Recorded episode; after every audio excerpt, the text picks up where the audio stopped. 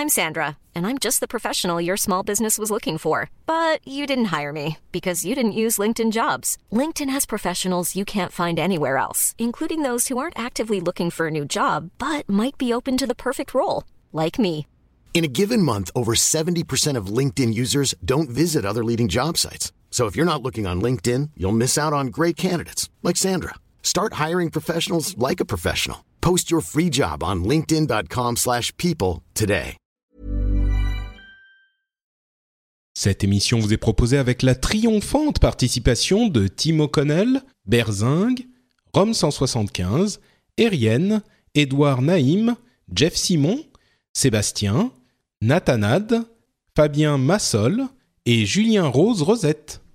Bonjour à tous et bienvenue sur le Rendez-vous Tech, l'émission qui explore et qui vous résume de manière compréhensible toute l'actualité tech, internet et gadgets.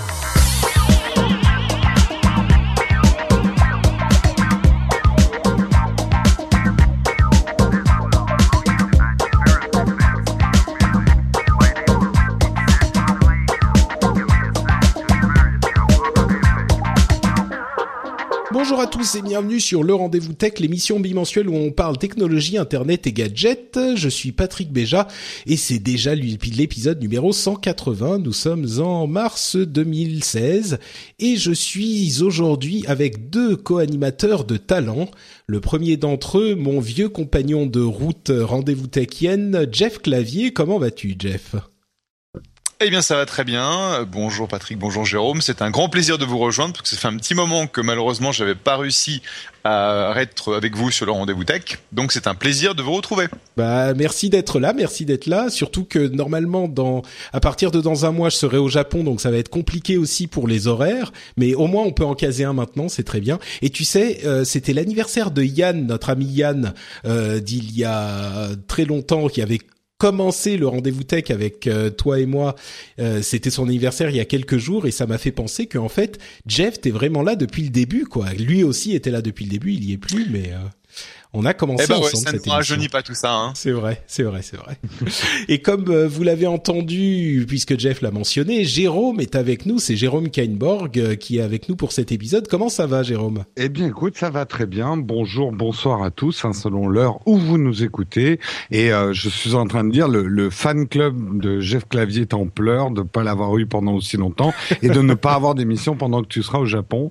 Donc, Ouais. euh, mais il y a un vrai fan club hein, autour de Jeff. Hein. Euh, Ah bah écoute, je le vois euh, dans les commentaires de de French Spin. euh, tu, C'est tu- trop, c'est trop. Tu as des fans. Bah, c'est vrai que l'émission en plus de M6 euh, qu'on a tous regardé euh, a fait son petit effet aussi. C'était Ouais. très sympa. Euh, Jeff dans son quotidien, il y a plein de gens qui m'ont qui ont envoyé des tweets en disant euh, ah c'est le tapis sur lequel il marche pendant qu'il fait l'émission parce qu'il était euh, dans dans la dans le truc Eh bien M6, oui, eh bien oui, c'est le tapis sur lequel je marche pendant l'émission avec mon vieux casque pourri qui tape aussi. Donc désolé si vous entendez. Ouais, c'est on en parlait aussi. C'est tu l'as tu disais que tu l'avais acheté pour World of Warcraft il y a 10 ans. Euh, pour jouer à World of Warcraft, c'était donc t'es aussi un gamer quoi. Ah oui, j'étais j'étais un gamer, j'étais même un j'étais même un raider, euh, donc je faisais des raids euh, euh, pendant euh, au moins 3 ou 4 ans et puis après c'est devenu complètement incompatible avec ce que je faisais donc j'ai complètement arrêté. Mais ouais, j'étais euh, j'étais un, C'était les- un gros c'était gamer. l'époque où on pouvait encore faire des raids à 40 au tout début de World C'est of ça, Warcraft. Moi, je m'en souviens de ça. Ah oui, bah toi t'étais aussi un, un leader de guild, Jérôme. euh, Ah, si moi j'ai j'ai monté ma guilde plus tard, mais euh, j'étais pas là pendant la bêta du jeu, mais je suis arrivé pas longtemps après. Et oui, on va dire que j'ai 5 ans de ma vie euh, qui se sont bien engouffrés quand même dans World qui of ont Warcraft. disparu. Qui ont disparu. Il y a, Ouais, et il y ça- a- pas de photo de moi pendant 5 ans, à aucune soirée, à aucun anniversaire de potes. Et D'ailleurs, je disais, c'est l'anniversaire de Yann il y a quelques jours, euh, c'est l'anniversaire de Jérôme euh, là dans quelques minutes. Euh, dans- non, dans quelques heures, dans quelques Ouais, heures. enfin pour moi, tu vois, comme je- là je suis en Finlande aujourd'hui, donc euh, Ah c'est oui, dans, oui, dans c'est- 50 minutes. C'est bientôt effectivement mon ça. anniversaire. Ouais, donc 11 ans, ça fait 11 ans qu'on avait commencé tous ensemble, euh, enfin ensemble, à des endroits différents World of Warcraft, et puis ça nous a tous réunis, c'est quand même une formidable aventure que nous allons continuer immédiatement en parlant de Facebook. Oui, parce que quand même qu'on rappelle à nos à nos auditeurs que la raison pour laquelle j'ai fait le rendez-vous tech avec, euh, pour, avec toi, c'est parce que j'étais un grand fan d'Azeroth.fr et que à la Invitation, la, ah, c'était la Worldwide Invitational, à Paris. C'est là où on s'était rencontrés pour la première fois. C'est vrai, c'est vrai. 2008 t'étais venu me, me voir et, euh, et, et on s'était croisés comme ça et on avait discuté. Ouais, c'était il y a bien longtemps. il y a... Ça fait presque dix ans. Oh, c'était. Moi, c'est pareil, hein, Patrick. Je t'ai rencontré parce que j'écoutais Azeroth. Hein, euh, J'étais venu te demander des conseils pour faire mon premier podcast. C'est vrai aussi. ouais. ouais. Ah là là, il a été ah à l'origine de tellement de choses ce podcast, mais c'est vrai que rien de tout que de tout ce que je fais aujourd'hui n'aurait été possible sans ce, cette petite émission. Et je suis sûr que beaucoup d'entre vous qui écoutez encore aujourd'hui euh, avaient commencé à écouter euh, à écouter mes mes euh, délires podcastiques euh, au moment d'Azeroth.fr. Ah, que de souvenirs. D'ailleurs, l'émission Azeroth.fr va fêter ses 10 ans dans quelques mois. Je pense qu'on va essayer de faire quelque chose. Un mhm. petit truc. On verra le 7 septembre, je crois, ou le 6 ou le 7 septembre. Bon, donc, je disais, Facebook et Mark Zuckerberg, en fait, il y a un truc qui semble avoir le vent en poupe euh, dans la Silicon Valley et dans le monde de la tech en ce moment. Je me suis dit qu'on pourrait en toucher quelques mots puisque euh, Mark Zuckerberg aurait visiblement euh, serait complètement obnubilé par le live streaming. Alors, on sait qu'il y a du live streaming depuis quelques temps ici et là, mais depuis, on va dire quelques mois, un an, ça a vraiment commencé à devenir un phénomène qui grossit en popularité sur le net. Et déjà, on a une sorte de consolidation qui semble être en train de se faire. Vous vous souvenez, il y a quelques mois, de Meerkat, qui était le premier outil de live streaming sur smartphone, euh, qui a qui est sorti quelques jours avant Periscope, l'outil de live streaming de Twitter. Et depuis euh, il semblerait que Facebook travaille à euh, excessivement fort et excessivement vite euh, sous l'impulsion de Zuckerberg qui y croit beaucoup pour mettre en place ces outils de live streaming. Ils existent déjà pour les célébrités et ils voudraient les mettre en place pour tout le monde. Et ils ont même des, des aménagements de l'algorithme pour montrer les vidéos live un petit peu plus haut dans le newsfeed. Donc il semblerait que non seulement ça soit très populaire, mais en plus c'est allé très très vite, euh, puisqu'on a déjà les deux gros réseaux euh, principaux, euh, c'est-à-dire Twitter et Facebook, qui sont en train de, enfin qui ont déjà leur technologie. Et on avait bien sûr Google qui était un petit peu précurseur avec les Hangouts, même si ça n'a pas pris exactement de la même manière. Donc, je voulais peut-être donner la parole à Jeff euh, en premier. Jérôme, toi, tu es un utilisateur euh, euh, récurrent de Periscope, tous les mmh. jours même. mais je voudrais prendre la température de, de la Californie et de la Silicon Valley. Est-ce que c'est une impression que j'ai moi d'ici ou est-ce que c'est effectivement un truc qui a le vent en, en poupe, le live streaming, Jeff? Je pense que le la la grosse impulsion autour du live streaming, c'était euh, South by Southwest l'année dernière. Donc c'était à peu près à cette époque-ci, en 2015, que Meerkat et Periscope étaient les deux nouvelles applications que euh, tout le monde devait utiliser à South by, euh, qui est une, une grosse conférence à Austin qui est très propice au lancement de ce genre de produits. Euh, ouais, il y avait, si je ne m'abuse, même Uber avait été lancé là-bas. Il y a, bah, Twitter a commencé là-bas. Enfin, c'est vraiment une une grosse convention pour les lancements, ouais. Pour les lancements, ouais. Et donc, la, la, grosse bataille qui s'était déclarée entre Meerkat et Periscope. Periscope qui était une start-up qui a été rachetée pour 100 millions de dollars par Twitter, c'est-à-dire que c'était pas avant même qu'ils sortent le produit. Hein. Tout à fait. C'est euh, en gros les gens de Twitter ont vu le produit parce que le, les fondateurs de, de Periscope utilisaient Twitter en termes de distribution et donc instantanément ils ont ils ont racheté le produit, euh, enfin ils ont racheté l'équipe le produit pour une centaine de millions de dollars avant même que ça sorte et ils l'ont lancé en tant que produit Twitter. Et aujourd'hui, donc à peu près un an plus tard, on peut dire que bah, c'est Periscope qui continue à grossir et qui a vraiment créé je dirais, une marque derrière le, le live streaming utilisé par, euh, bah, par les masses, par, les, euh, par les, gens des médias et par les célébrités. Euh, Mirkat, lui, très récemment, il y a à peu près un mois, a commencé à dire bon bah nous en fait on va pivoter parce qu'on a perdu la bataille. Euh, donc ça veut dire qu'ils sont en train de, de, de, partir sur une autre sur une autre avenue. Euh, je dirais que euh, quand Mirkat a, fait son tour de, financement euh, d'une douzaine, quinzaine de millions de dollars avec euh, Greylock, c'était un peu l'apogée, je dirais, du, de l'intérêt autour du live streaming. Et en gros, très très rapidement, peu après le, l'annonce du financement, on a commencé à entendre parler de Meerkat de moins en moins. Je dirais qu'il y a eu deux fads. Euh, donc un fad, c'est euh, quelque chose qui semble être super intéressant, tout le monde en parle, et puis euh, trois, trois, semaines ou trois mois plus tard, on n'entend plus parler. C'était donc les, les, applications anonymes du genre Secret et le, le live streaming. live streaming faut pas oublier que le live streaming, en fait, c'est quelque chose qui date quand même d'il y a un bout de temps, euh, puisque moi j'étais un investisseur dans Ustream qui a été racheté par euh, IBM cette année. Euh, et puis, on, a aussi parlé de Twitch, qui était à la base Justin TV. Donc, ce sont deux boîtes qui se sont lancées en 2006-2007 qui ont quand même grossi de façon non négligeable en termes d'audience et qui ont choisi les deux en fait des niches particulières. Donc euh, Twitch, c'était euh, essentiellement bah, euh, la partie gaming, les jeux vidéo, et c'est donc une boîte qui était rachetée pour un milliard par Amazon. Par Amazon. Mm. Et puis bon, Ustream, belle sortie aussi, mais clairement pas un milliard, qui a été racheté par IBM pour rejoindre son offre, son offre cloud. Donc du coup, du, coup, en fait, on, a on a eu une sorte de terrain qui a été préparé par ces applications qui existent depuis un moment effectivement. Moi je me souviens que j'avais fait des lives sur UStream euh, à, une époque, euh, mais mais c'était pas euh, vraiment pour le grand public. Et là l'étape de simplification qui a été amenée avec ces outils sur smartphone, on a l'impression que ça a presque était tellement vite parce que les gens avaient l'habitude et puis cette solution convenait à tout le monde et donc ça s'est établi tout de suite. Il y a eu Twitter, Facebook, paf. Meerkat a fait euh, trois petits tours et s'en est allé et, euh, et donc maintenant c'est c'est c'est presque l'industrie du live streaming est, est stable alors qu'elle n'a été créée pour tout le monde qu'il y a un an à, à South by Southwest comme tu le disais.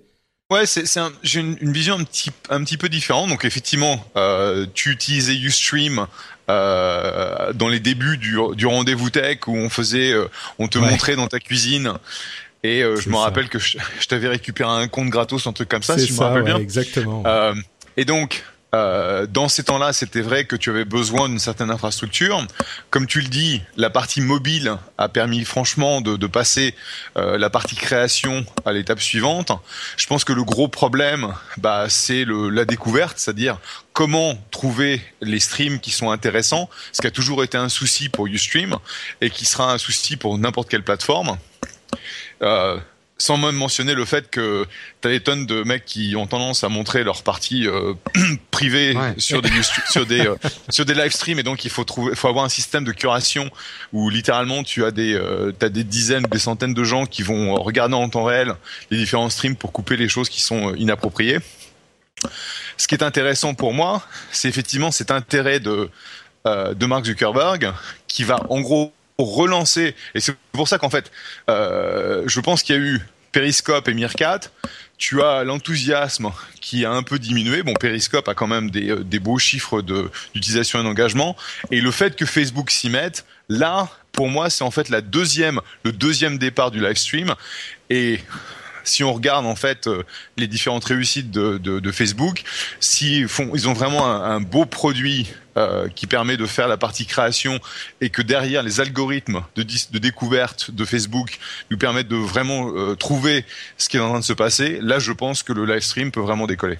Ouais, c'est vrai que ça c'est leur euh, leur arme secrète en fait. Euh, ils ont un tel public auquel présenter euh, ces vidéos comme tout le reste que effectivement s'ils savent bien les cibler, ça peut donner quelque chose de vraiment réussi, enfin successful, de vraiment oui, qui, qui réussissent à drainer une audience. Euh, Jérôme, je le disais, toi, tu utilises euh, Periscope bah, tous les jours. Tu fais une émission, une quotidienne de la tech tous les matins, euh, sur, sur Periscope.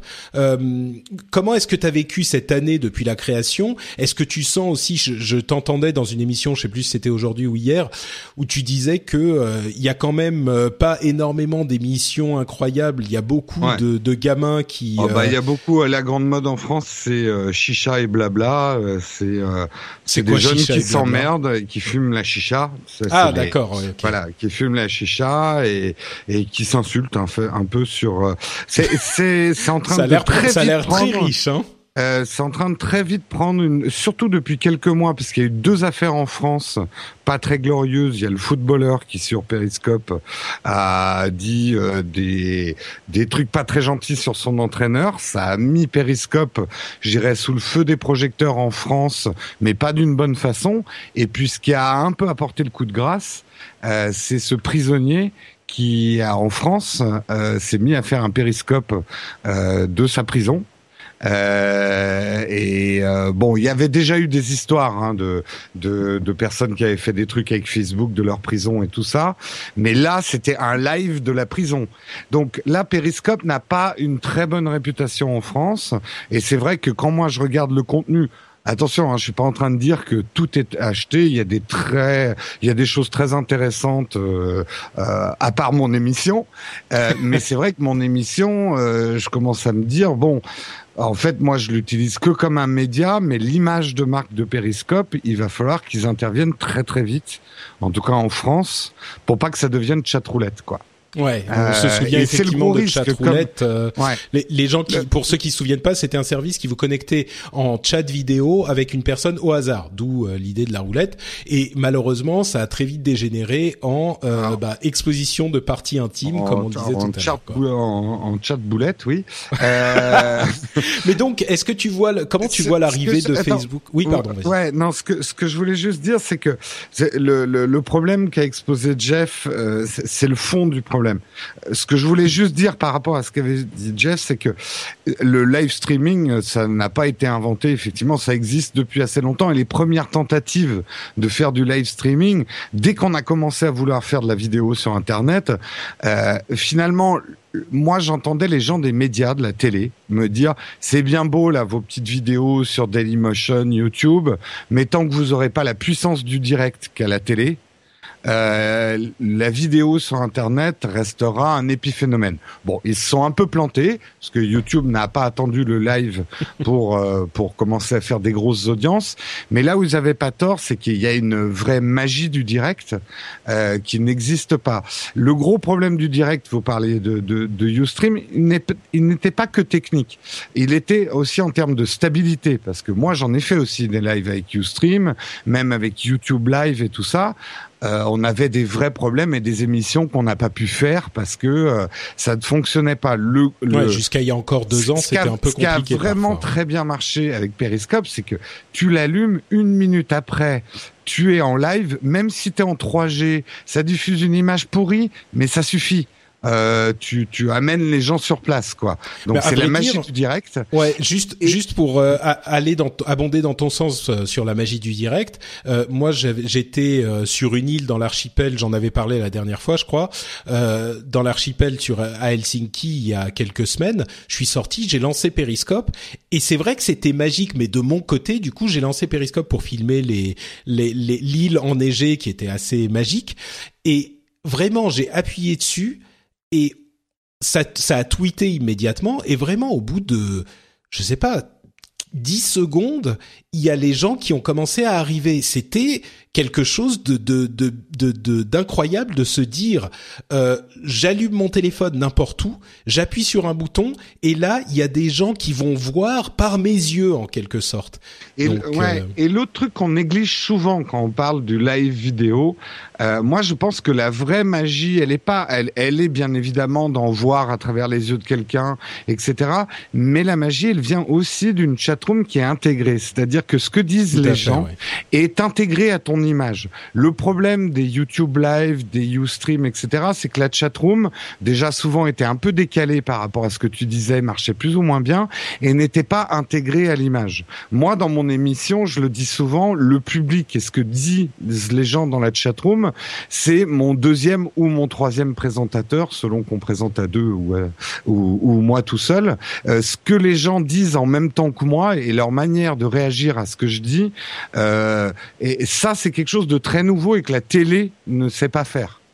Euh, donc là, on a, je pense que euh, Periscope et, et, Mercat, en amenant ça, ont amené vraiment quelque chose de nouveau, cette interaction autour d'une image vidéo euh, qu'on pouvait à la fois diffuser et lire dans son smartphone. Alors pour conclure euh, à, tous les deux, hein, mais on continue avec Jérôme. Euh, du coup, Facebook, effectivement, s'ils amènent ça et qu'ils ils réussissent à le cibler correctement, est-ce que tu crois que ça peut faire effectivement euh, du live streaming la prochaine étape après le texte, les photos? Les vidéos euh, maintenant ah bah, les vidéos live est-ce que ça peut être le prochain gros truc vraiment? c'est ah oui ça peut même être énorme. C'est on va dire aussi révolutionnaire que l'a été la Real TV euh, sur la télé quoi. C'est euh, surtout bon euh, Facebook a l'air de vouloir euh, quand même euh, bien payer les stars pour qu'elles fassent des lives.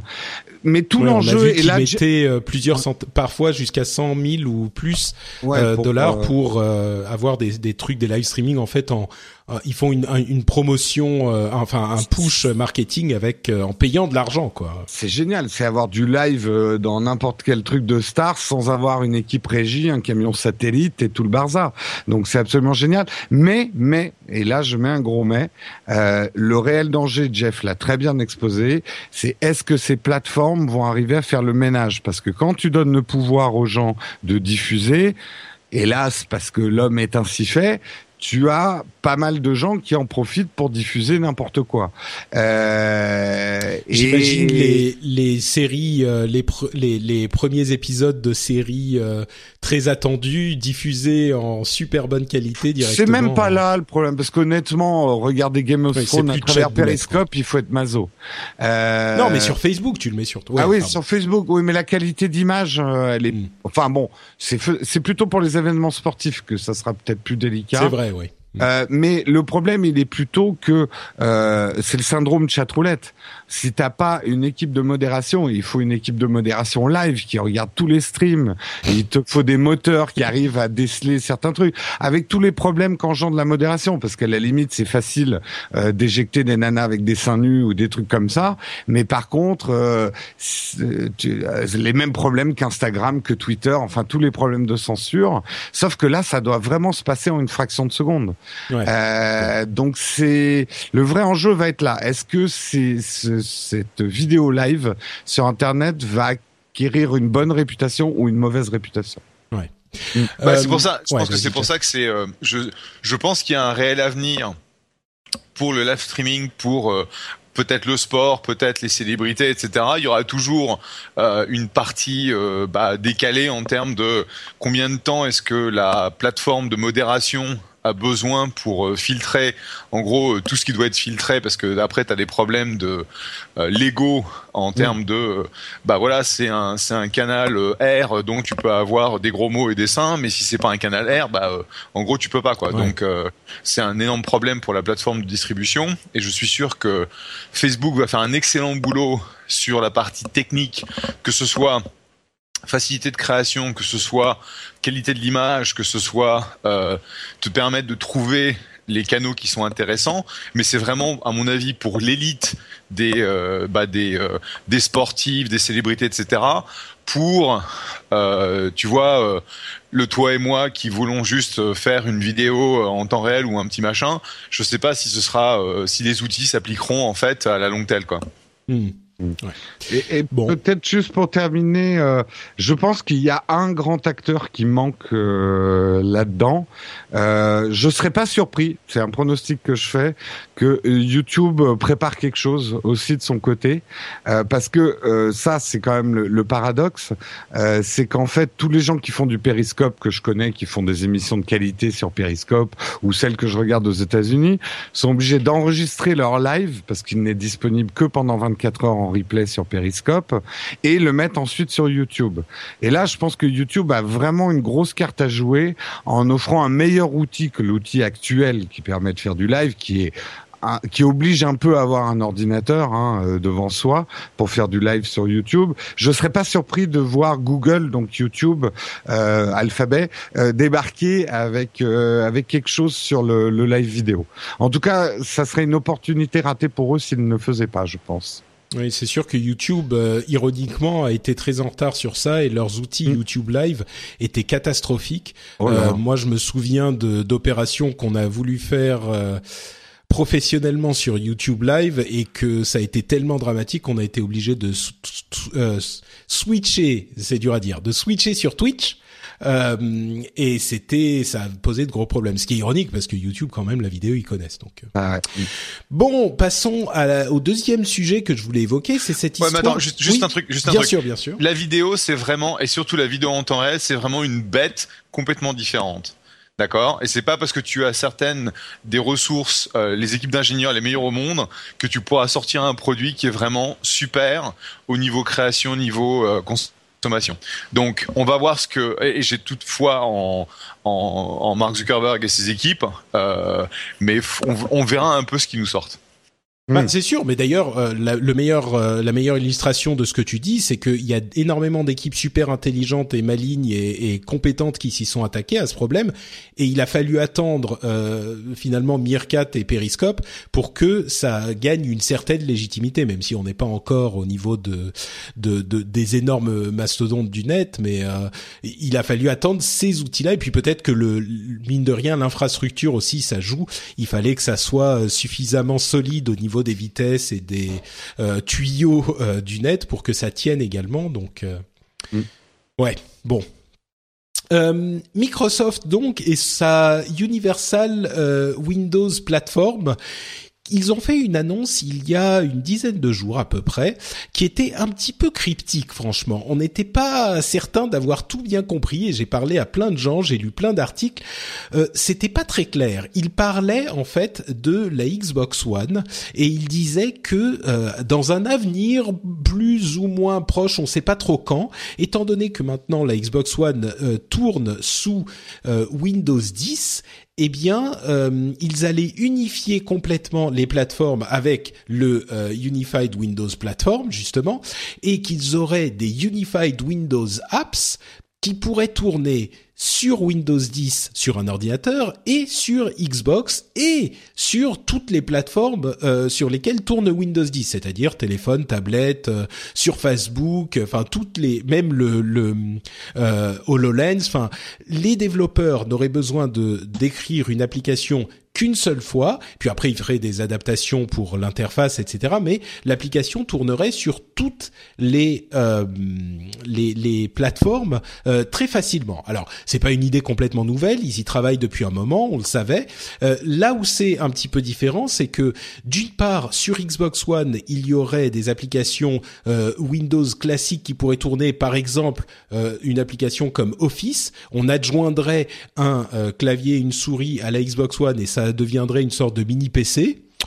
Pourquoi pas? Euh, Et puis, d'un autre côté, les applications, enfin les jeux qui seraient développés pour Xbox One en tant que Universal Windows Apps euh, seraient disponibles aussi sur Windows 10 euh, en temps et en heure, en même temps que sur Xbox One. Et il y a déjà quelques-uns de ces jeux qui sont arrivés. Alors, ça pose plusieurs questions. D'une part, euh, pourquoi est-ce que les gens achèteraient des euh, Xbox One si ils peuvent avoir le même jeu sur leur PC la réponse pouvant être que ben c'est tous des PC et tout le monde n'a pas forcément un PC de gamer.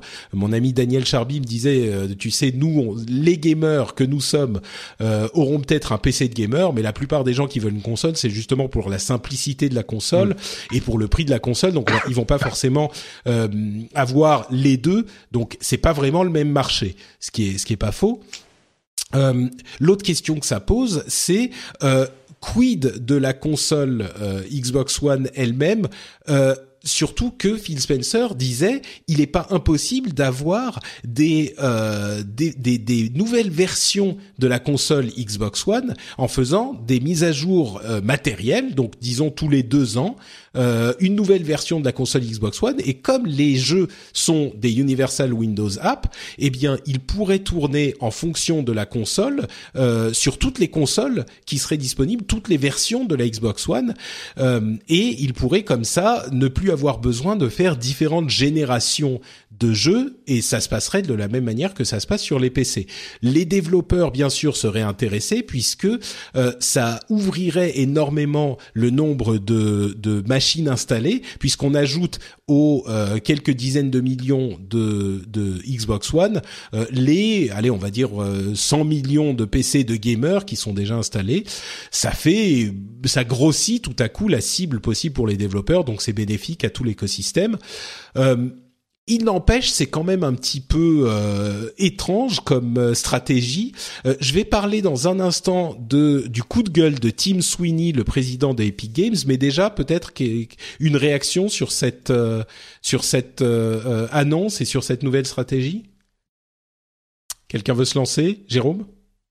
Bah, écoute, je pense que de toute façon, c'est vrai que moi, euh, alors je suis plus trop hein, dans l'univers du gaming. Il m'arrive de jouer, mais de plus en plus sur mobile parce que c'est le seul moment où j'ai du temps, c'est quand je suis aux toilettes. Euh... mais euh, c'est bah euh, c'est pour ça que je joue qu'à des jeux de chiottes en fait. Euh, non, euh, c'est vrai que ce conflit, enfin ce conflit, euh, étant un vieux gamer, il y avait les consoleux et les gens sur PC, et surtout on n'avait pas du tout les mêmes types de jeux. Moi, ce que j'observe quand même comme un observateur lointain, c'est effectivement le rapprochement des deux, et c'est plutôt une bonne chose. Euh, maintenant qu'on montre un bon jeu de stratégie qui tourne sur euh, sur console, et peut-être que je me mettrai à la console un jour. Euh, le truc sûr est... la manette, c'est pas facile. Non, voilà, le, le, on peut pas tout faire avec un paddle quand même, euh, comme on peut pas tout faire avec un clavier non plus. Mais euh, après le, le fait que euh, Microsoft verrouille le marché, quand j'ai entendu cette news, en fait, j'y ai pas trop cru au début parce que enfin j'ai plus vu une erreur de com quoi. Bah, en fait, euh, tiens, je vais je vais je vais dire la suite effectivement parce que c'est peut-être l'aspect le plus intéressant et le plus euh, inquiétant.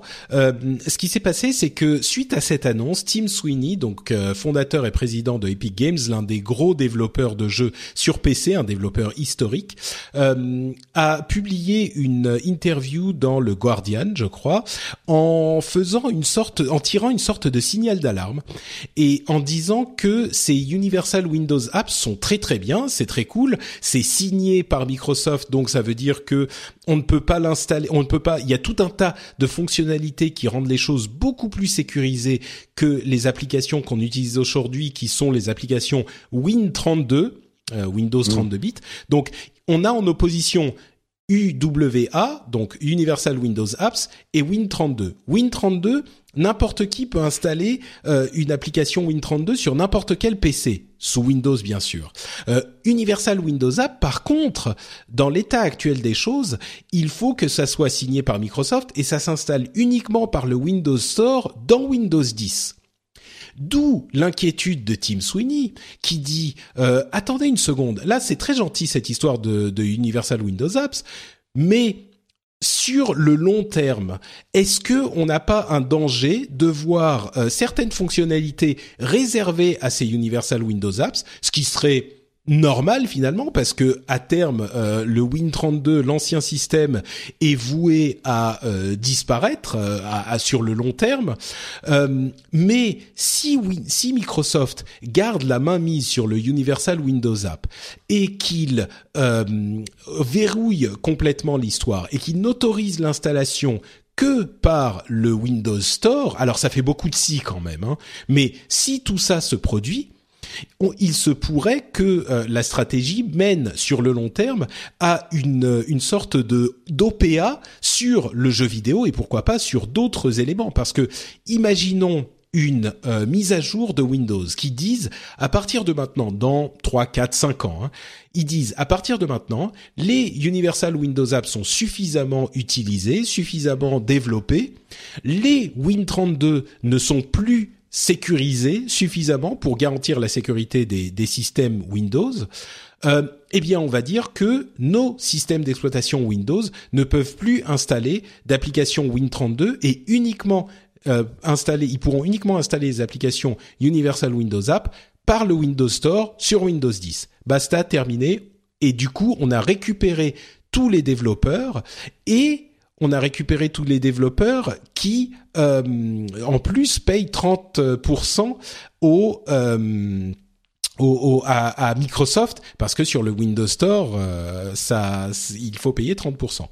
Donc, grosse question. alors c'est un petit peu le scénario de l'apocalypse hein, quand même euh, qui nous décrit euh, Tim Sweeney. Mais est-ce que ça, ça vous fait peur? Est-ce qu'il exagère? Est-ce que c'est Qu'est-ce que vous en pensez de toute cette histoire? Euh, Moi, je sais que, en fait, moi, ça m'a fait un peu la même impression quand Steam est arrivé. Euh, parce que quelque part, on peut dire aussi que Steam a, en tout cas tenté de verrouiller aussi le jeu vidéo à une époque. Enfin, moi je me souviens, il y avait pas grand-chose qui existait en dehors de Steam.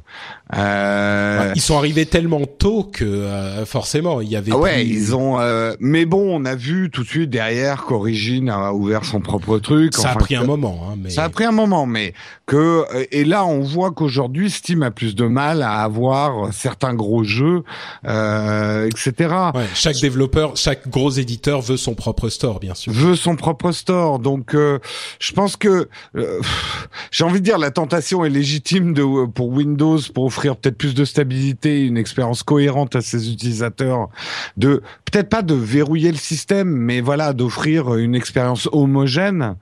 Euh, mais après, ça va être des histoires de sous quoi derrière.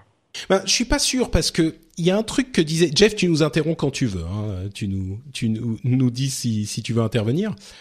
Euh, tu nous entends, Jeff Je suis de vous m'entendez Oula, oula. Oui, c'est très très mauvaise qualité là. Je pense que tu as effectivement un, souci de routeur. Euh, je, te, je, raccroche et je te rappelle euh, tout de suite, Jeff. Mais euh, moi, ce que je disais, c'est que euh, effectivement, le truc, c'est que il y a un problème beaucoup plus vaste que euh, le, le problème de les histoires de sous. Euh, attendez, je j'arrive plus à récupérer Jeff. Du coup, qu'est-ce qui se passe? Euh, Là, il avait l'air d'avoir une très mauvaise connexion. Ouais, ça avait l'air un petit peu un petit peu compliqué. Hop, add to call. Donc ce que je disais, c'est que euh, c'est plus qu'une histoire de sous parce que finalement, euh, le, ce que disait Tim Sweeney, je trouve qu'il avait tout à fait raison. La différence entre un système comme le système d'iOS ou même de macOS où Apple a son propre euh, store et n'autorise pas l'installation d'applications en dehors de son store, la différence c'est que Microsoft ne possède pas le marché des PC.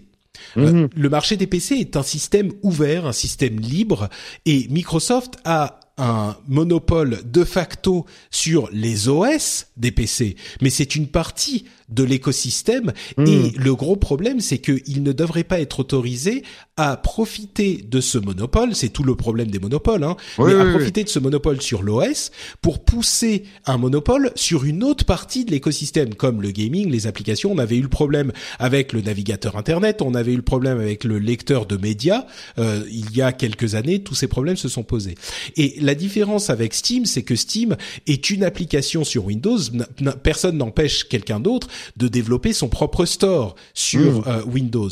Et d'ailleurs, je pense que Microsoft a été très sensible à la chose parce que tout de suite ils sont ils sont venus répondre euh, et dire que l'écosystème, euh, enfin le, le, système des Universal Windows App était ouvert et que n'importe qui pouvait l'implémenter à terme. Alors là encore, c'est très très vague, euh, mais il dit, en fait, ce qu'ils disent, c'est que ne vous inquiétez pas, ça sera ouvert. Donc, vous pourrez installer des Universal Windows Apps par Steam, par euh, Origin, par Battle.net, et on ne va pas fermer le, le système. Donc, finalement, si c'est vrai, bah toute la, la préoccupation, toute la, la, la polémique disparaît d'elle-même. Mais il reste cette interrogation, et même Tim Sweeney le dit, c'est pas pour tout de suite, mais c'est pour dans 5, 6, 7 ans, il veut poser la question tout de suite pour faire pour qu'on fasse attention à ce problème et qu'on se hmm. laisse pas endormir par Microsoft quoi. Donc euh, bon, voilà. On a, on a retrouvé Jeff? Oui, je ah. crois qu'il est revenu. Non. Ouh là là, je sais pas ce qui se passe dans la Silicon Valley, mais la connexion est pas bonne là. Ouais, c'est normalement je suis connecté euh, en wired, en, en, directement sur la, prise, euh, la prise Ethernet et là je sais pas pourquoi ça marche pas. J'ai l'impression que notre routeur n'arrive pas à marcher. Donc ah. ouais, on t'entend très très mal, Jeff. Du coup, il y a un orage solaire au-dessus de la Silicon Valley là.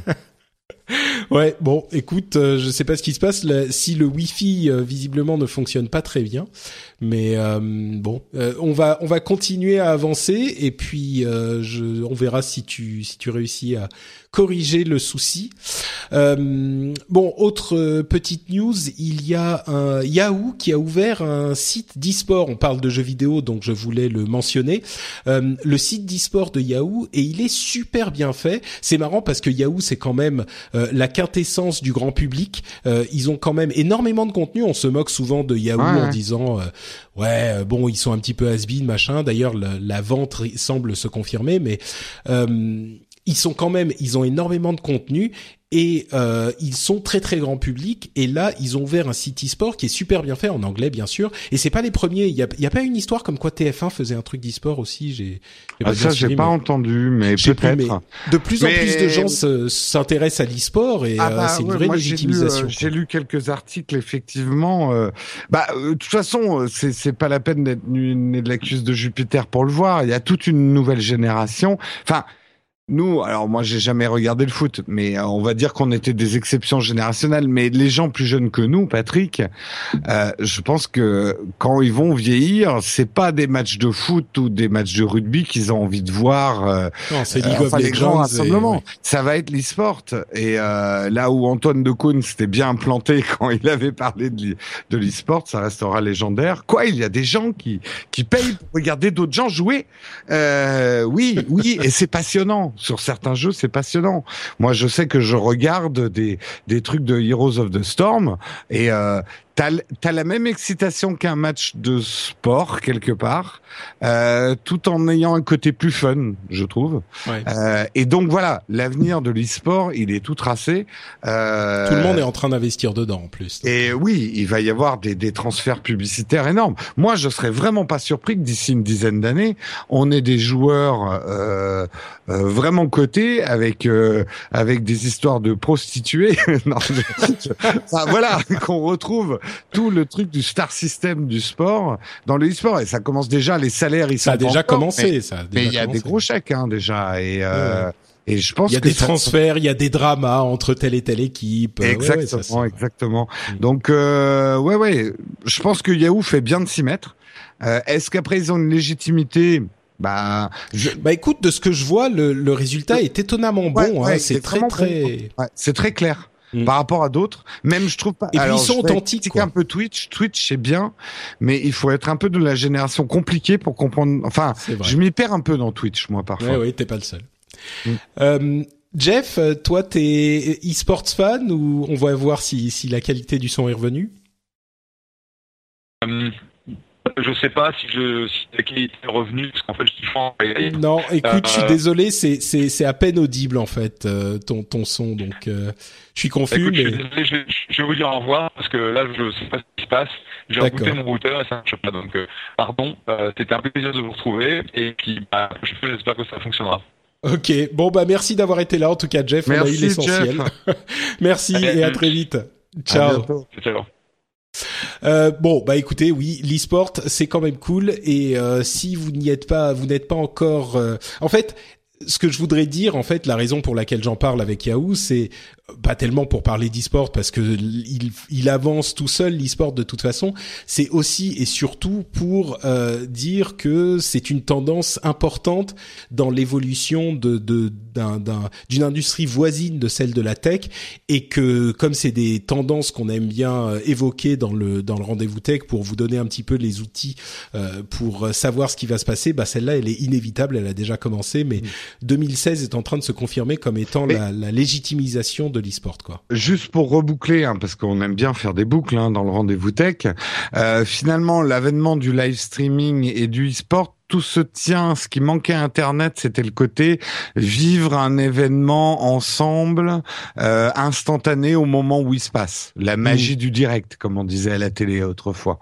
Et, et, et je comprends pas que certaines personnes aient du mal à comprendre le l'e-sport et qu'on regarde des gens jouer à des jeux vidéo, mais c'est cette excitation là de vivre euh, de vivre un match quoi. C'est exactement comme un match. Le sport en moins, c'est exactement comme un match, euh, la, même effervescence qu'autour d'un match de tennis, de foot ou de quoi que ce soit quoi.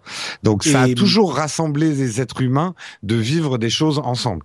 C'est sûr, c'est sûr, il y a vraiment de ça, et puis on peut le vivre ensemble bah, par Twitter, Facebook, ou même avec des amis qui sont là, mais pas seulement. Mm. Euh, et puis tu dis le sport en moins, c'est vrai qu'il n'y a pas la même euh, intensité physique. Il y a certainement un effort physique qui existe, oui, euh, mais il y a une performance euh, je ne sais pas si on peut dire c'est le grand débat, mais à la limite on s'en fout. Mais je sais pas si on peut dire que c'est une performance sportive, mais il y a une performance, c'est c'est indéniable. Il y a des gens qui sont meilleurs que d'autres. En concentration et de préparation, oui. Euh, non mais plus, je veux dire, il y a il y a des gens qui font des choses qui sont physiquement incroyables et pas à la portée des gens euh, des gens normaux quoi. Donc. Mais tu vois, je regardais je regardais une compétition de robots. Euh, et ben c'est marrant, t'as la même excitation aussi, et pourtant ah c'est des robots. Comme quoi, enfin, il y a, y a plein de composants dans, dans, un truc. Bon, alors en fait, la réflexion que je me faisais, c'est qu'en regardant des robots euh, faire un match de, de foot, en fait, c'est les équipes qui ont construit ce robot que tu soutiens, en fait, qui ont construit ces robots. Donc, il faut quand même toujours une composante humaine. mais, euh, mais ouais, non, c'est vraiment marrant ces phénomènes. Et moi, je me surprends à regarder avec passion des, des, des matchs de Heroes of the Storm, euh, apprendre des techniques et tout ça, essayer de les reproduire lamentablement ensuite sur mon ordinateur, quoi. bon, bah écoute, on va continuer à avancer. Euh, une petite pause pour quand même remercier les patriotes qui soutiennent l'émission, qui sont euh, derrière nous pour nous pour contribuer financièrement, rendez-vous compte à l'émission et nous aider à la produire. Euh, je remercie donc du fond de mon petit cœur Infirana, fils à Greg, Jérémy Vieilly. Yoyok 123, Mathieu Lebrun, David Gattard, Rédet Eric, Pierre Sabrier, Benoît et Jazzy John. Merci à vous et à tous ceux qui sont sur le Patreon du Rendez-vous Tech. Euh, on est toujours en train de progresser vers le euh, prochain palier qui nous permettra de payer certains co-animateurs, comme par exemple le sieur Jérôme Kainborg. Euh, quoi, quoi, je travaille gratuitement là en ce moment C'est quoi ce scandale là Allez, on touche les fesses là, les patriotes Bah, il y a eu là le, le, le paiement du mois qui vient d'arriver. Et euh, il y a certaines cartes bleues qui ont été euh, qui ont été euh, bloquées, enfin cartes bleues qui ont été bloquées, pardon. Il y a des paiements qui sont pas passés, donc peut-être essayer de vérifier où vous en êtes. moi, je suis en train de, de, vérifier avec eux aussi de mon côté, mais si vous êtes vous êtes pas valide dans les paiements depuis quelque temps, peut-être euh, revalider votre moyen de paiement, ça serait sympa. On tourne autour des 2300 dollars, donc euh, on n'est pas loin, mais ça continue à avancer. Quoi qu'il en soit, euh, si vous avez, si vous appréciez l'émission, pensez, réfléchissez peut-être à y contribuer. Ça serait une une bonne opération, je pense, pour tout le monde. Bon, surtout pour nous. Mais quand même, je pense que la satisfaction quoi, le du pseudo là, Jazzy Jones, je trouvais que ça claquait trop bien. Là. Jazzy John, ouais, c'est pas mal. Jazzy, Jazzy John, ça, ça, ça le fait bien. C'est vrai, ouais, ouais. Moi, je vois bien euh, Jazzy Jérôme. Euh, Jazzy JJ. bon, euh, on continue avec nos news. Euh, Facebook a, pu, a mis en, en, place leurs diverses réactions. Vous savez, on avait le pouce euh, like Facebook et maintenant il y a love, haha, wow, sad, angry. Donc euh, en français, amour, ha ha ha, wow, euh, triste et je suis énervé. Voilà.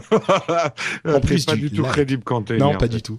Euh, je le trouve pas mal, franchement. Je sais que souvent Facebook, euh, quand il change des trucs, c'est il y a des levées de boucliers incroyables. Là, j'ai vu que des réactions positives. Ils sont très non, bien. C'est très intelligent. C'est très intelligent pour, à mon avis, pour deux choses. D'abord, ils ont limité le nombre de, de réactions. On n'est quand même pas aussi compliqué qu'un un clavier euh.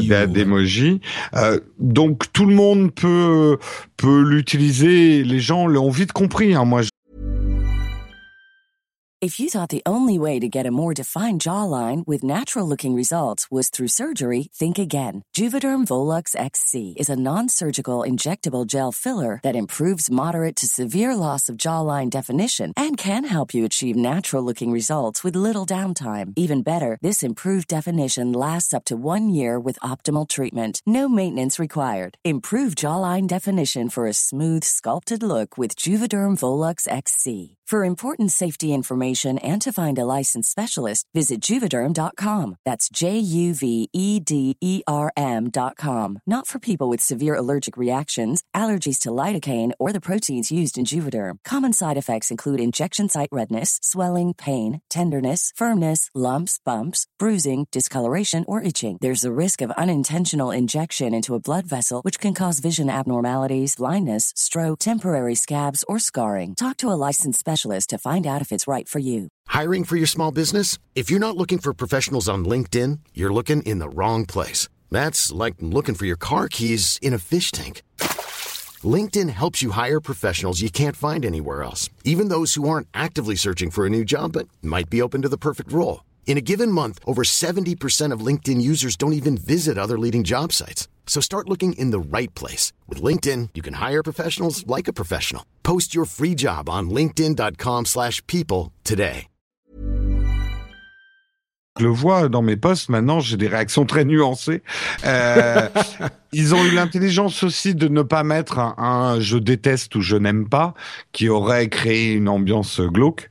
Ouais. Euh, on sent qu'ils ont vraiment bien réfléchi leur truc et alors il faut toujours se mettre de l'autre côté de la barrière parce que Facebook ne fait rien pour juste nous faire plaisir. Il faut pas rêver.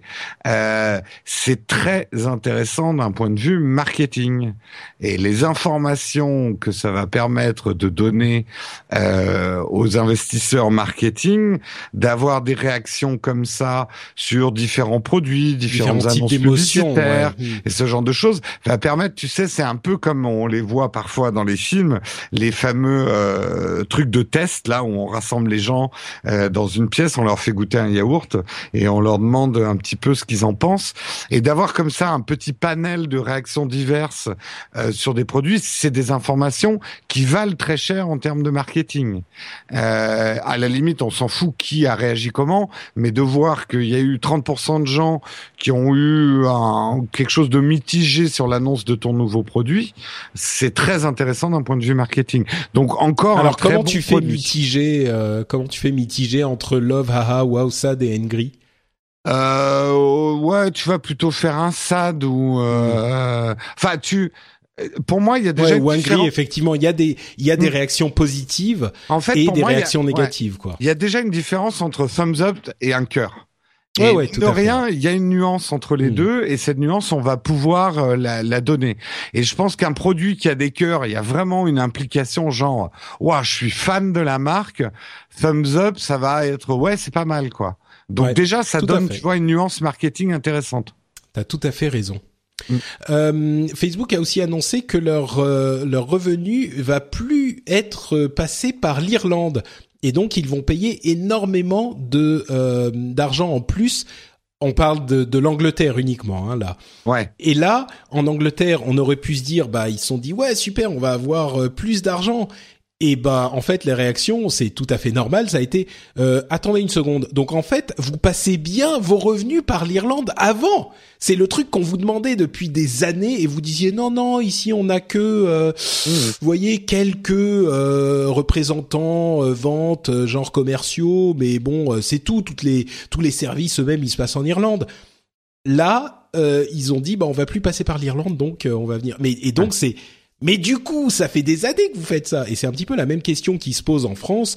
On sait que Google euh, s'est vu réclamer, selon certaines sources, euh, enfin va se faire réclamer 1,6 milliard d'arriérés d'impôts puisque euh, seulement 10% de leur euh, activité réelle en France serait déclarée, euh, c'est là encore le problème de savoir qu'est-ce qui est effectivement fait en France et qu'est-ce qui est fait ailleurs, parce que euh, la question n'est pas que ils n'ont pas le droit d'avoir des bureaux dans d'autres pays de l'Union européenne et de payer les impôts là-bas. La question est de savoir le volume de travail, lequel est-il réellement dans quel pays.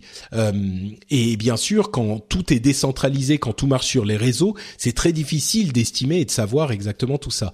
Mais visiblement, les choses sont en train d'évoluer et euh, non, t'as pas l'air convaincu. non, moi, ce qui m'agace toujours un petit peu, c'est que euh, comme on présente les choses, on a un peu l'impression que, euh, euh, tu vois, ils ont détourné de l'argent des impôts. Moi, ce que je dis souvent quand même, c'est que la, la, la faute d'un de, de ces non-déclarations de revenus euh, vient, à mon avis, majoritairement du système européen et euh, des décisions fiscales et politiques, la compétition fiscale entre nos pays. Ce que je n'arrive pas à comprendre dans le fond du débat, c'est pourquoi les entreprises payent aussi peu d'impôts en Irlande et euh, plus en ah bah, France. c'est tout le problème, oui.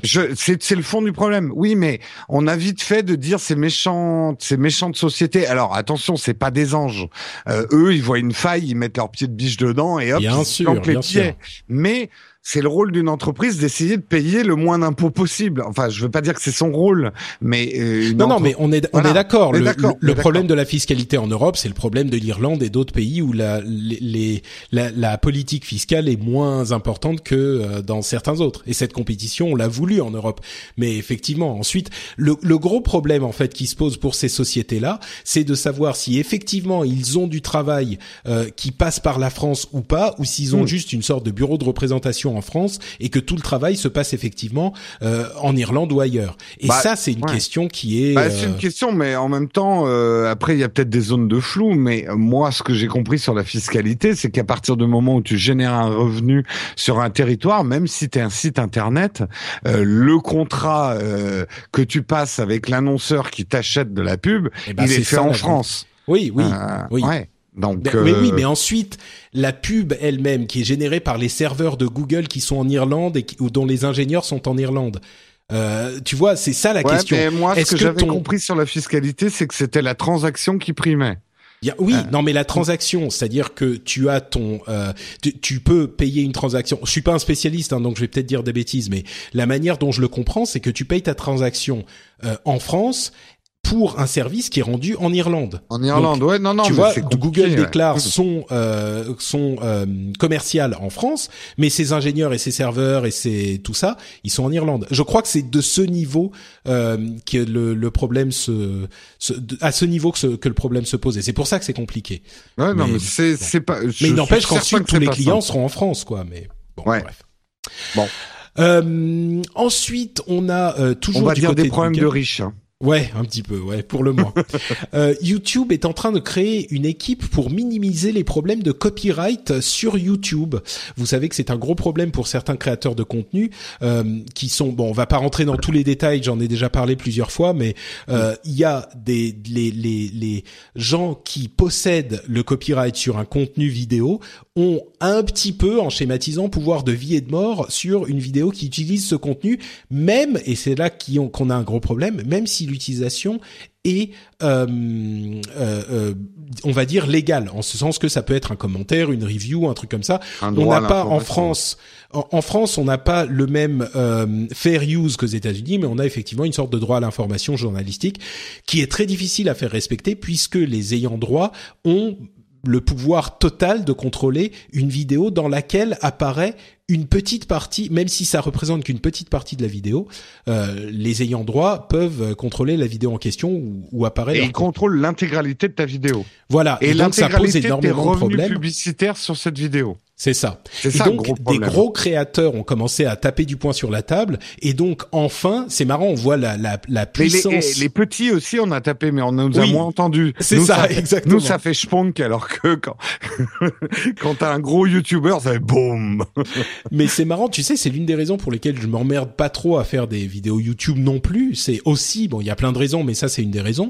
C'est que je sais que c'est infernal, parce que si tu veux utiliser une vidéo de tel ou tel truc, même pour en parler, pour faire une review, t'as toujours le risque d'avoir quelqu'un qui vient te la supprimer, te mettre un copyright strike. Après trois, ta chaîne est bannie, etc., etc. Ben, je vais donner un exemple au public pour qu'ils se rendent compte à quel point les moteurs sont performants. Je fais donc mon émission Techscope sur euh, sur Periscope, mais je l'enregistre ensuite sur YouTube. Et généralement, quand je veux montrer quelque chose aux gens qui me regardent sur Periscope, je leur montre avec mon iPad. Tu vois une petite vidéo. Et ben, je me suis pris un strike sur un de mes Techscope parce que je montre un petit extrait d'une des vidéos des robots de Boston Dynamics euh, et je me suis pris un strike. Un strike, ça veut dire que euh, la pub que je mets dans Techscope, l'ensemble de l'argent va à la société qui détient les droits de cette vidéo. mon, mon heure entière de vidéo, euh, la pub qui est dessus, ben leur va chez eux.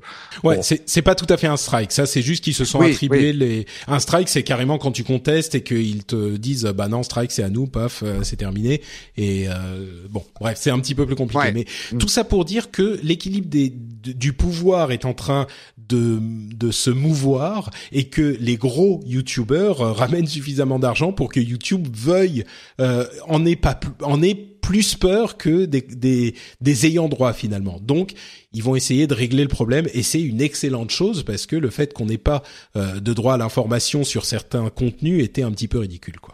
Je pense pas qu'ils aient plus peur, mais il y a un équilibre à restaurer. YouTube, faut ah pas bah oublier que quand Google l'a racheté, c'était un peu le monde de la piraterie. On avait des films entiers sur YouTube, etc. Et donc, ils ont vraiment construit des moteurs pour rassurer les ayants droit. Maintenant, il faut rétablir l'équilibre. Mais c'est pas donner plus de pouvoir aux créateurs. Hein. C'est plus rétablir un équilibre entre les ayants droit et les créateurs de contenu. Oui, bah c'est-à-dire mm. que les créateurs de contenu n'ont aucun pouvoir à ce niveau-là aujourd'hui. Donc oui, euh, oui. Mm, mm. rétablir l'équilibre, c'est leur en donner un peu plus.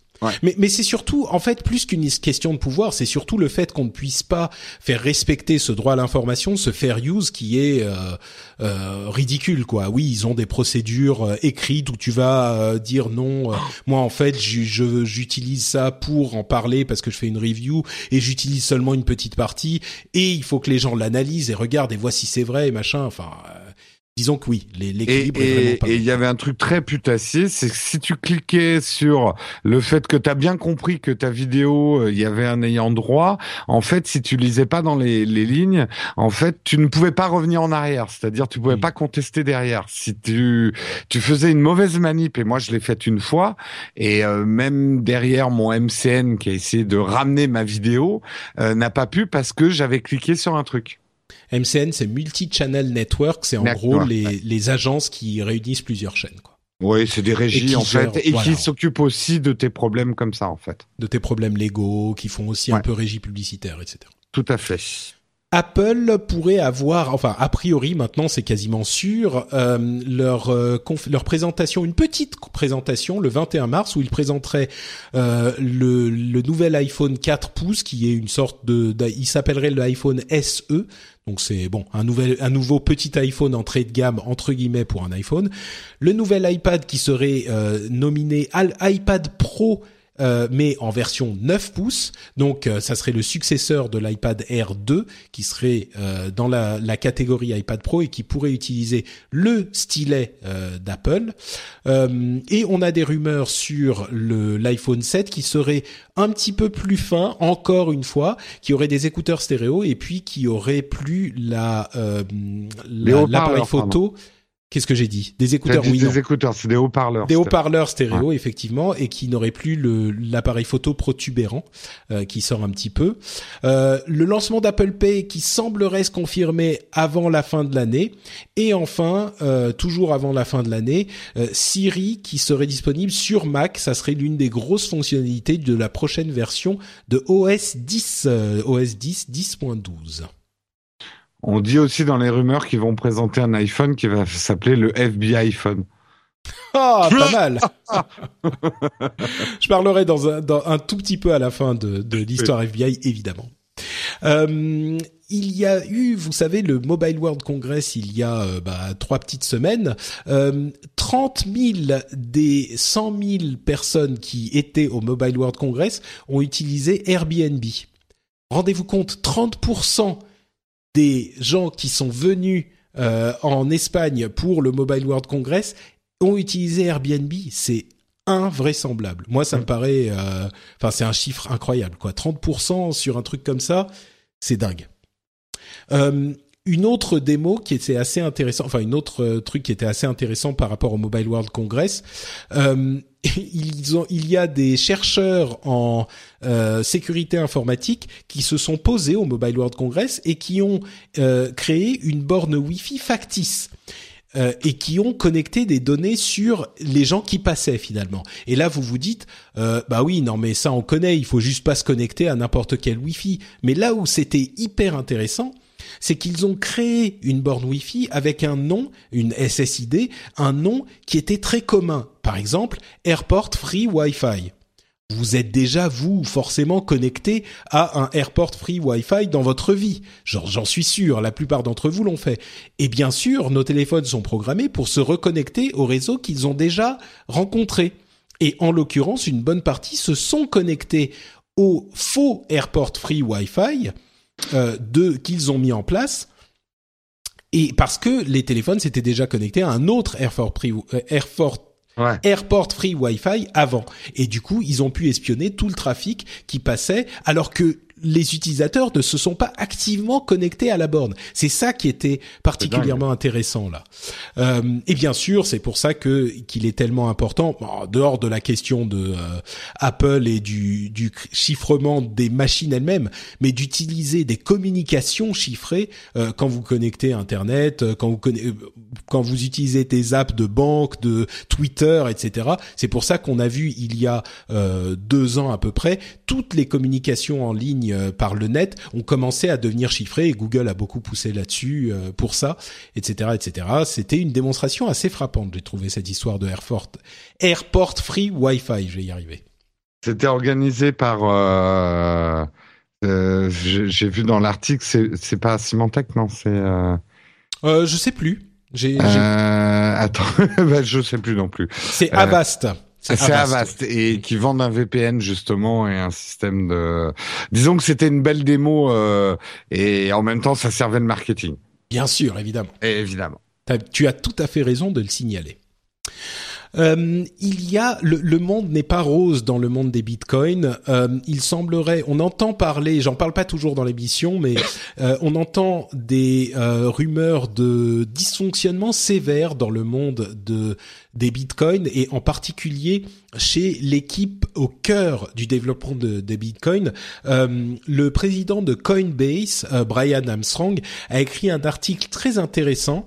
euh, je crois que c'était sur Medium sur les raisons qui font que ça, ne, ça ne se passe pas bien chez chez Bitcoin et qu'en fait il, risque d'y avoir des problèmes très sérieux chez Bitcoin d'ici quelques semaines ou quelques mois parce que euh, bon il y a plein de raisons techniques mais en gros l'équipe qui est au cœur est une bande d'idéalistes hyper intelligents mais qui refusent d'implémenter des, des solutions pragmatiques pour résoudre les problèmes qui se posent et qui préfèrent ne rien faire que d'implémenter des situations qui ne sont pas parfaites.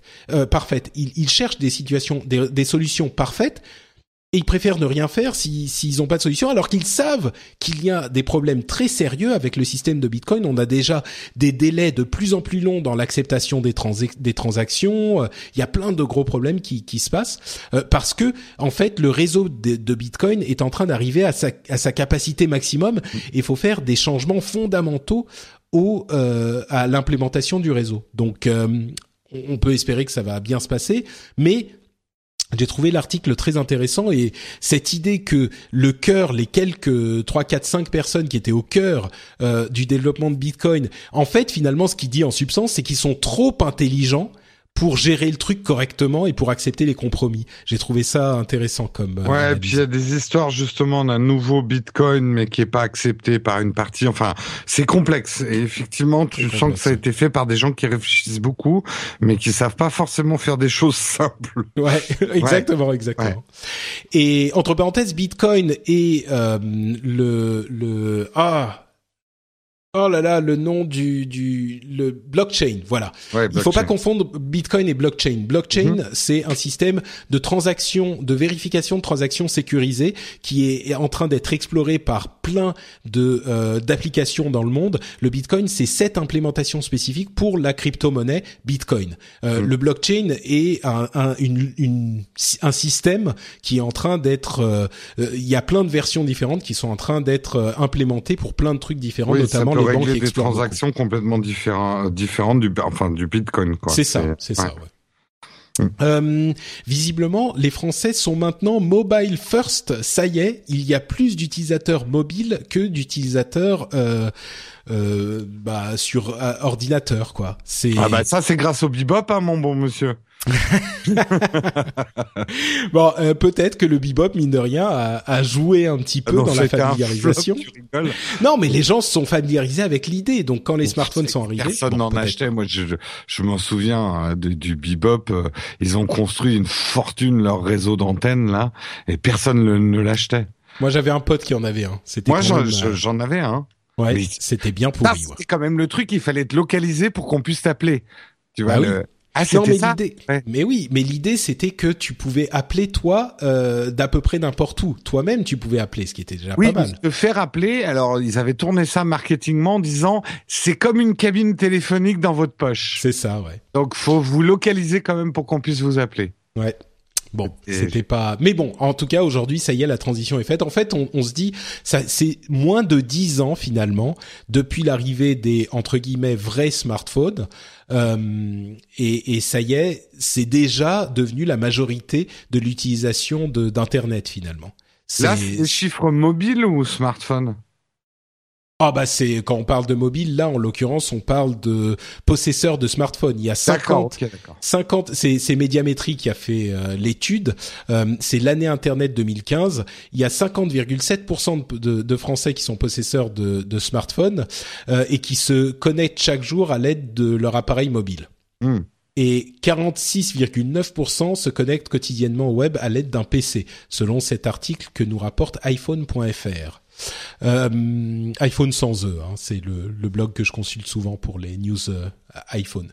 Donc, euh, c'est en 2013, entre parenthèses, il y avait 79% des connexions à Internet qui se faisaient via l'ordinateur. Donc, sur ces deux, allez, c'est décembre 2015, décembre 2013, en deux ans, on est passé de 80% euh, par ordinateur bah, de bureau et portable à euh, moins de 50%. C'est dingue. En deux ans, ça, c'est, ça représente euh, plus que, enfin, il y a eu 30% de chute, quoi. C'est incroyable. Enfin, moi, ça me, ça me choque toujours ces, ces infos. Ouais, après, il y avait. Enfin, ça un- me choque. Je le sais, mais euh, Euh, choqué, non, mais euh, après, je crois qu'on on l'a bien vu, il y avait une aspiration réelle de l'humanus capitalus euh, occidentalus à avoir un, un ordinateur dans sa poche, quoi. Euh, et que ça a été comme l'arrivée des téléphones mobiles. Euh, moi, je me souviens que c'était incroyable le le, le taux. Là aussi, l'abandon Ouais, la- des la lignes vitesse fixes, on y est ouais. déjà, quoi. La Mm. vitesse de de propagation. Quand tu as une vitesse comme ça, c'est que ça répond à un besoin qui était là depuis longtemps et que tu assouvis très vite, quoi. Mm. Quand tu Euh, as des taux d'adoption comme ça. C'est vrai. Le, le truc le plus adopté avant ça, il- enfin la, La télévision avait été hyper hyper rapidement adoptée et il y avait eu d'autres trucs, mais je sais plus. La radio a été un des taux les plus forts, Mm. mais justement qui a été battu, je crois, par les téléphones portables. Je crois que c'était la télévision qui avait été. C'est la télé plus que la radio, ouais, Je vérifier. crois, je crois. Bon, Mm. si vous avez les infos, venez nous le dire. At notre Patrick. Là où j'ai un doute, c'est que les premières télés coûtaient extrêmement cher, alors que les radios rapidement sont devenues euh, accessibles. Écoute, toi, t'es un petit peu plus âgé que moi, donc t'as connu cette époque, mais Ah euh, bah, moi, bah, j'ai pas connu. Moi, hey, tu sais, euh, j'ai connu Internet en noir et blanc, moi. et c'était muet, Internet. ah bah oui, ça j'ai connu aussi, oui. En On mettait de la 93. musique de Charlie Chaplin. Euh, sur le Reddit du rendez-vous tech, léthargique Panda nous euh, a présenté la vidéo du chien de Andy Rubin, vous savez le fondateur de Android, contre le chien, enfin le spot de Boston Dynamics. Vous vous souvenez de ce chien robot euh, un petit peu fou? Il y a une vidéo très mignonne et à la fois inquiétante du euh, robot de Boston Dynamics, la sorte de, de chien cheval vache là énorme sans tête qui est terrifiant et le petit chien de Andy Rubin qui est en train d'aboyer sur euh, cette bestiole. C'est hyper intéressant de voir l'interaction entre cet animal artificiel et bah le vrai animal qui est le chien de Andy Rubin. Alors le robot robot et le, chien robot est contrôlé euh, par un humain. Mais oui oui, en fait il est il est pas autonome, mais la vidéo au-delà effectivement que c'est les chiens qui nous sauveront du Doomsday. Euh, là où elle est intéressante, c'est de voir les nouvelles articulations de ce robot et notamment qu'il arrive à se relever alors qu'il est les quatre fers en l'air. Euh, c'est très impressionnant et très flippant comme tous les robots de Boston Dynamics. Et justement, c'est la vidéo dont je parlais tout à l'heure que je me suis fait straquer. Ah oui. Donc tu fais bien de pas la montrer, Patrick. bah oui, nous on est sur Internet sans les images encore. ah bah voilà. Euh, c'est pour ça. Euh, Notmika nous a envoyé un lien sur euh, la Google Car qui a causé un accident. Pour la première fois, ça y est, pour de vrai, un accident causé par la voiture autonome de Google. On se souvient qu'elle en avait causé aucun de vrai accident elle-même. Eh bien là, oui, elle a causé un accident. En fait, elle avançait et il y avait un bus qui euh, avançait lui aussi.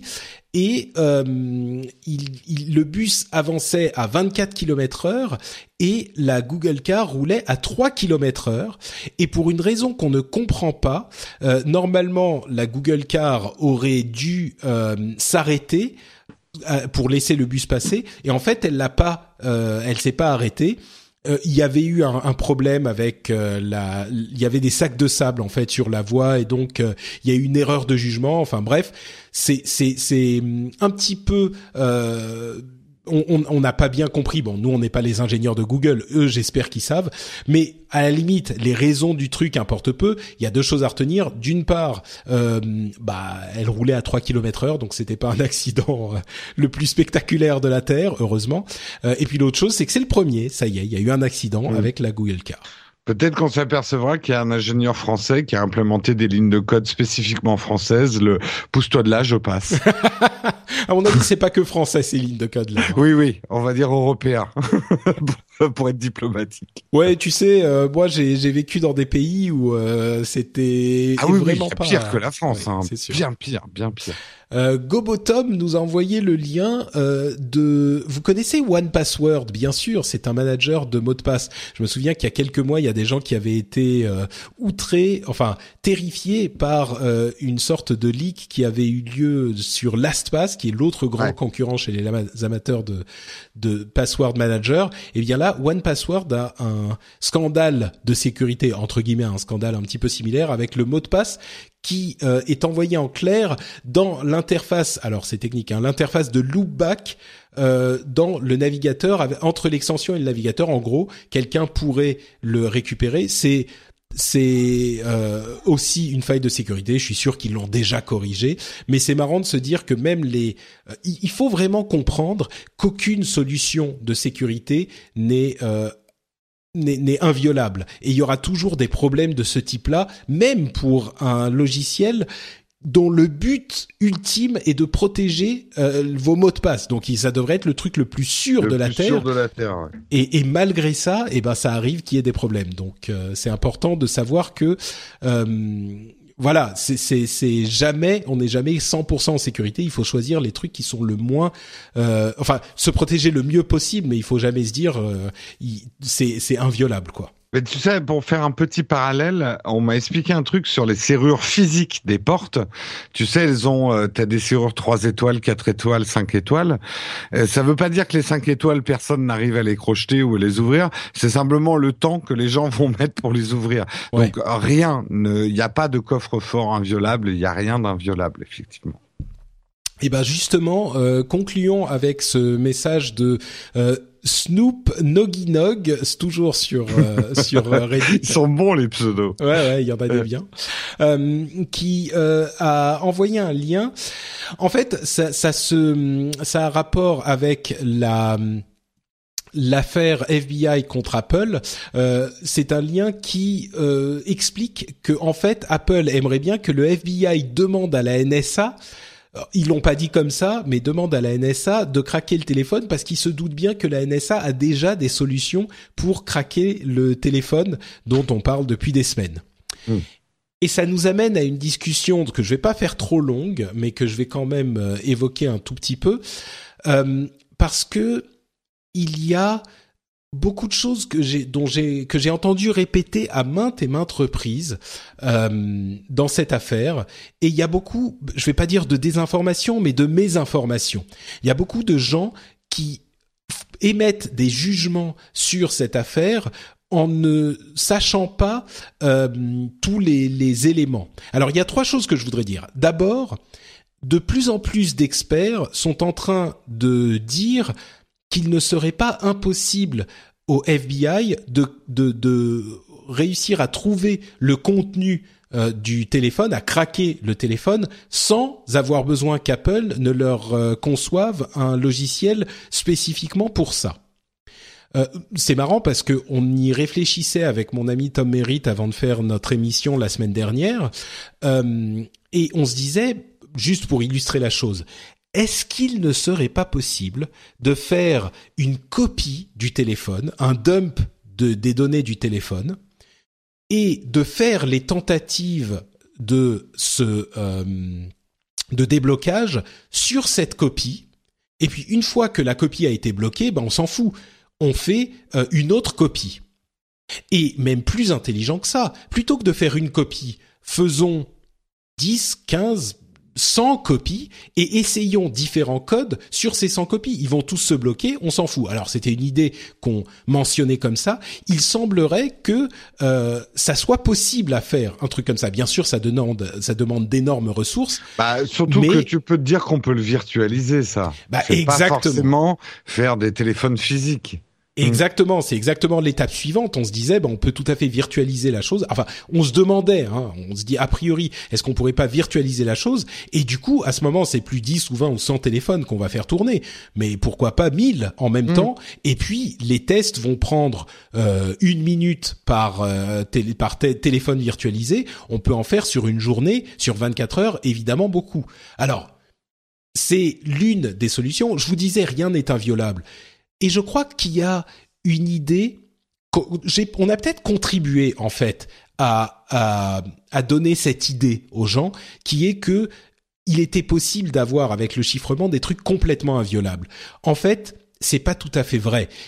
le truc que fait la protection informatique, c'est d'essayer de rendre aussi difficile que possible le hack. Mais si on a les ressources et les capacités euh, d'un gouvernement derrière, a priori, on réussira au bout d'un moment à craquer, euh, à trouver un moyen pour rentrer dans le téléphone. Il y a même des, des, histoires qui qui sont diffusées en ce moment sur Internet avec une petite box à 200 dollars achetable sur Amazon qui explique comment on peut, il peut effectivement craquer un téléphone sous iOS 7. Je ne sais pas si c'est valable. À la limite, ça, ça n'a, c'est anecdotique, mais il y a certainement des moyens qu'aurait le FBI. On, on, je veux pas être catégorique dans mon dans mon affirmation, mais on imagine et visiblement les experts sont d'accord. Est-ce que le silence de la NSA laisserait penser, euh, selon certains certaines personnes, que la NSA peut le faire et ils veulent pas aider le FBI parce qu'ils veulent pas qu'on sache qu'ils peuvent le faire, qu'ils peuvent le faire. Mais beaucoup de gens disent euh, le FBI non seulement pourrait le faire, mais en plus il faut qu'il puisse commencer à, avoir le l'argent, le, le, funding, euh, le, financement pour développer une cellule informatique qui soit capable de faire ce genre de choses. C'est important pour les enquêtes à venir. Mmh. Euh, et donc, c'est un élément hyper important de cette de cette affaire. Il y a deux autres choses que que, que je voulais dire beaucoup de gens pensent que c'est un cas isolé encore aujourd'hui. Ce téléphone-là, oui, est un cas isolé. Mais en fait, la question qu'on se pose ne se pose pas pour juste ce téléphone-là. Le FBI a déjà dit qu'ils avaient plusieurs euh, téléphones qui, suivraient immédiatement après la décision prise. Et il y a plein d'agences euh, de, de protection qui ont commencé à dire, quand je dis agence de protection, je parle de la police ou d'autres agences aux États-Unis qui ont commencé à dire, nous aussi, on a des téléphones qu'on voudrait craquer. Donc, ne, ne pensons pas que c'est uniquement sur ce téléphone pour une affaire de terrorisme uniquement. C'est vraiment une mécompréhension de la portée de ce cas. On ne parle pas que de ce téléphone, on parle d'énormément d'autres choses en plus, d'autres téléphones, mais de la sécurité informatique en général. Donc, si vous vous faites une opinion sur cette affaire, ne tombez pas dans le piège où on vous dit ah mais il demande juste pour ce téléphone parce que c'est un téléphone d'un terroriste qui pourrait contenir des informations hyper importantes euh, pour déjouer d'autres attaques terroristes à venir. C'est vraiment pas ça la vraie question. Et en plus, bon bref, je vais pas repartir dans tout le débat. L'autre chose que je voudrais redire encore une fois avec beaucoup de force, c'est qu'Apple n'est pas en train de prendre la justice dans ses propres mains. Il y a beaucoup de gens enfin beaucoup de gens, il y a plusieurs personnes euh, dont j'ai entendu les commentaires qui étaient outrés parce qu'ils se disaient ah mon dieu la loi dit qu'Apple doit faire ce truc et Apple dit euh, non Osef rien à foutre on le fait pas qui est Apple pour euh, estimer qu'ils peuvent euh, contrevenir à la loi pour dire qu'ils ne sont pas sujets aux lois de leur pays et ce sentiment, je le comprends. Mais là encore, c'est une mécompréhension de ce qui est en train de se passer. Apple n'est pas en train de dire c'est la loi mais on s'en fout. Apple a été, euh, il y a eu un jugement qui a été rendu dans une affaire où le FBI a demandé à un juge de euh, euh, bah, de rendre un jugement pour dire à Apple de faire un truc et dans un état de droit, dans le système légal normal, on peut contester un jugement. On peut faire appel, on peut expliquer pourquoi on pense que le jugement n'est pas bon, on peut et c'est un processus tout à fait normal, un processus parfaitement légal. Apple n'est, je le répète, Apple n'est pas en train de prendre la justice dans ses propres mains. Quand il y a une décision de justice qui est rendue en France, aux États-Unis, ailleurs, on peut faire appel de cette décision de justice. Si quelqu'un fait appel d'une décision, que ça soit un, un, kidam dans la rue ou un président d'une immense société internationale, bah s'il peut faire appel de d'un jugement, on va pas dire ah mais qui est-il pour prendre la justice dans ses propres mains? Il suit le processus légal normal. C'est ce qui est en train de faire Apple. On imagine que euh, cette affaire va continuer son évolution non seulement dans ce euh, dans ce cadre de ce procès, mais aller beaucoup plus loin et aller euh, jusqu'à la Cour suprême des États-Unis. On pense que c'est ce qui va se passer, et tout ça est un processus normal. C'est un processus légal. Donc voilà, ce sont les deux choses que je voulais sur lesquelles je voulais appuyer parce que quand on part dans toutes les questions sur le chiffrement, sur le terrorisme et, et sur tout ça, on a tendance à noyer certaines informations et du coup ces points-là ne sont pas clairs. Donc j'espère que là ils auront été euh, suffisamment clairs pour que au moins les gens les comprennent. Sans être un, un Enfin, je, je, je dis pas qu'il faut de la désobéissance civile, mais ça fait partie de nos libertés. Quand bien même euh, un gouvernement n'a pas toujours raison. Euh, c'est pas parce que le gouvernement, la police euh, et ce genre de choses qu'ils ont forcément raison. Oui, Ils peuvent faire des erreurs et on a le droit, une société comme un particulier, et c'est pour ça qu'il y a des contre-pouvoirs et que attention, la justice c'est pas le gouvernement non plus. Là aussi, les pouvoirs sont séparés et tout bah, ça. C'est pour ça que le FBI a, fait un, un... Euh, tout ça doit rester dynamique. Euh, et c'est une dynamique. Aux États-Unis, c'est peut-être plus clair pour eux parce qu'ils ont plus l'habitude de cette dynamique. Notamment, on voit bien que leur président, il n'a pas tous les pouvoirs là-bas. Les séparations des pouvoirs est peut-être plus nette euh, aux États-Unis. Mais je vois effectivement certaines réactions, euh, gens qui disent oh non mais attends, c'est la police là qui demande, il faut obéir quoi. Bah non, euh, si tu penses qu'un ordre de police n'est pas bon, n'est pas juste, met en danger la liberté de tes consommateurs, et je veux bien que ça soit du marketing, hein, mais si le marketing c'est défendre ses consommateurs, bah je dis que euh, Apple remplit son rôle de société, la défense de ses consommateurs, contre quelque chose qu'elle juge euh, alors j'aimerais pas employer le, je veux pas employer le mot juge au sens ils prennent la justice mais euh, ils jugent que la situation n'est pas saine pour leurs consommateurs même si Oui, c'est une mais en même temps- qui leur dit de le faire. D- disons que euh, oui et non. Moi, j'estime que euh, je, je paye vraiment trop d'impôts, donc euh, j'estime que c'est pas juste et donc euh, je vais dire que je veux pas les payer. Non, bien sûr que non. Non. Euh, Il y a, tu vois, il y a une différence entre Enfin, euh, oui prendre non, la justice. Patrick, si un jour nos impôts, euh, voilà, on a un gouvernement un peu taré qui se met, euh, euh, on va pas parler de celui en ce moment, mais imaginons un gouvernement qui dise bon allez, tout le monde 90% d'impôts, bah j'espère qu'on dira pas ok parce que c'est le gouvernement. Mm, Oui, mais non, non. Moi, là, là, je te suis plus parce que à partir du moment où quelque chose, alors, soit tu fomentes une révolution et ça c'est autre chose, euh, soit tu te plies aux règles du pays dans lequel tu vis. Et encore une fois, je veux pas mélanger les choses. À la limite, la désobéissance civile, oui, c'est une, une quelque chose de particulier et ça peut se justifier. Ok. Encore une fois, c'est pas ce qu'est en train de faire Apple. C'est pas de la dé- désobéissance civile. Oui, oui, oui, oui. Ils en sont plus. vraiment en train de contester une décision de justice dans le cadre légal. Donc, c'est encore autre chose. S'ils faisaient de la désobéissance civile, on pourrait avoir ce débat. Et peut-être que moi, je serais du côté d'Apple parce que je pense que ce qu'ils sont en train de défendre est important, même si c'est pour des questions marketing et des questions hypocrites. Mais en l'occurrence, c'est pas le cas. Et puis il faut pas oublier qu'ils ont aidé Apple dans cette affaire. Ils Que- ont pas. Bah, ils Ah ont oui, oui, aidé bien à, sûr, à oui. propos de, de l'iCloud. Simplement, il y a un moment où ils disent non, ça, on va pas le faire, quoi. Bon, on, on va pas repartir dans tout le débat. J'ai encore, je sais pas, une vingtaine de liens sur toute l'affaire. Ça continue d'animer euh, tous les débats dans la dans la sphère technophile depuis, euh, bah, je sais pas, ça doit faire euh, un mois maintenant presque que ça. Ouais, mais c'est quelque chose d'important. C'est vraiment très important. faut vraiment expliquer et comprendre parce que c'est pas simple. Il y a plusieurs niveaux d'information dans cette affaire. Et je pense que ce qui est en train de se passer au final, c'est la meilleure chose qu'on pouvait Oui, espérer dans ce domaine, c'est que les discussions sont vraiment animées, importantes. On a, on est en train de demander l'avis des experts. Il y a eu aux États-Unis un, un, un congressional hearing, une- un comité du Congrès qui a demandé l'avis des experts et il y a eu euh, Suzanne Lando qui est une experte indépendante qui a fait un témoignage euh, exemplaire devant les euh, députés américains des, mes témoignages vraiment exemplaires parce qu'elle est complètement indépendante et elle a expliqué tout ce qu'il fallait expliquer de manière totalement neutre et a beaucoup clarifié les choses, je pense, pour les députés. Euh, bon, j'arrive pas à ne pas m'emporter quand je parle de toutes ces histoires finalement.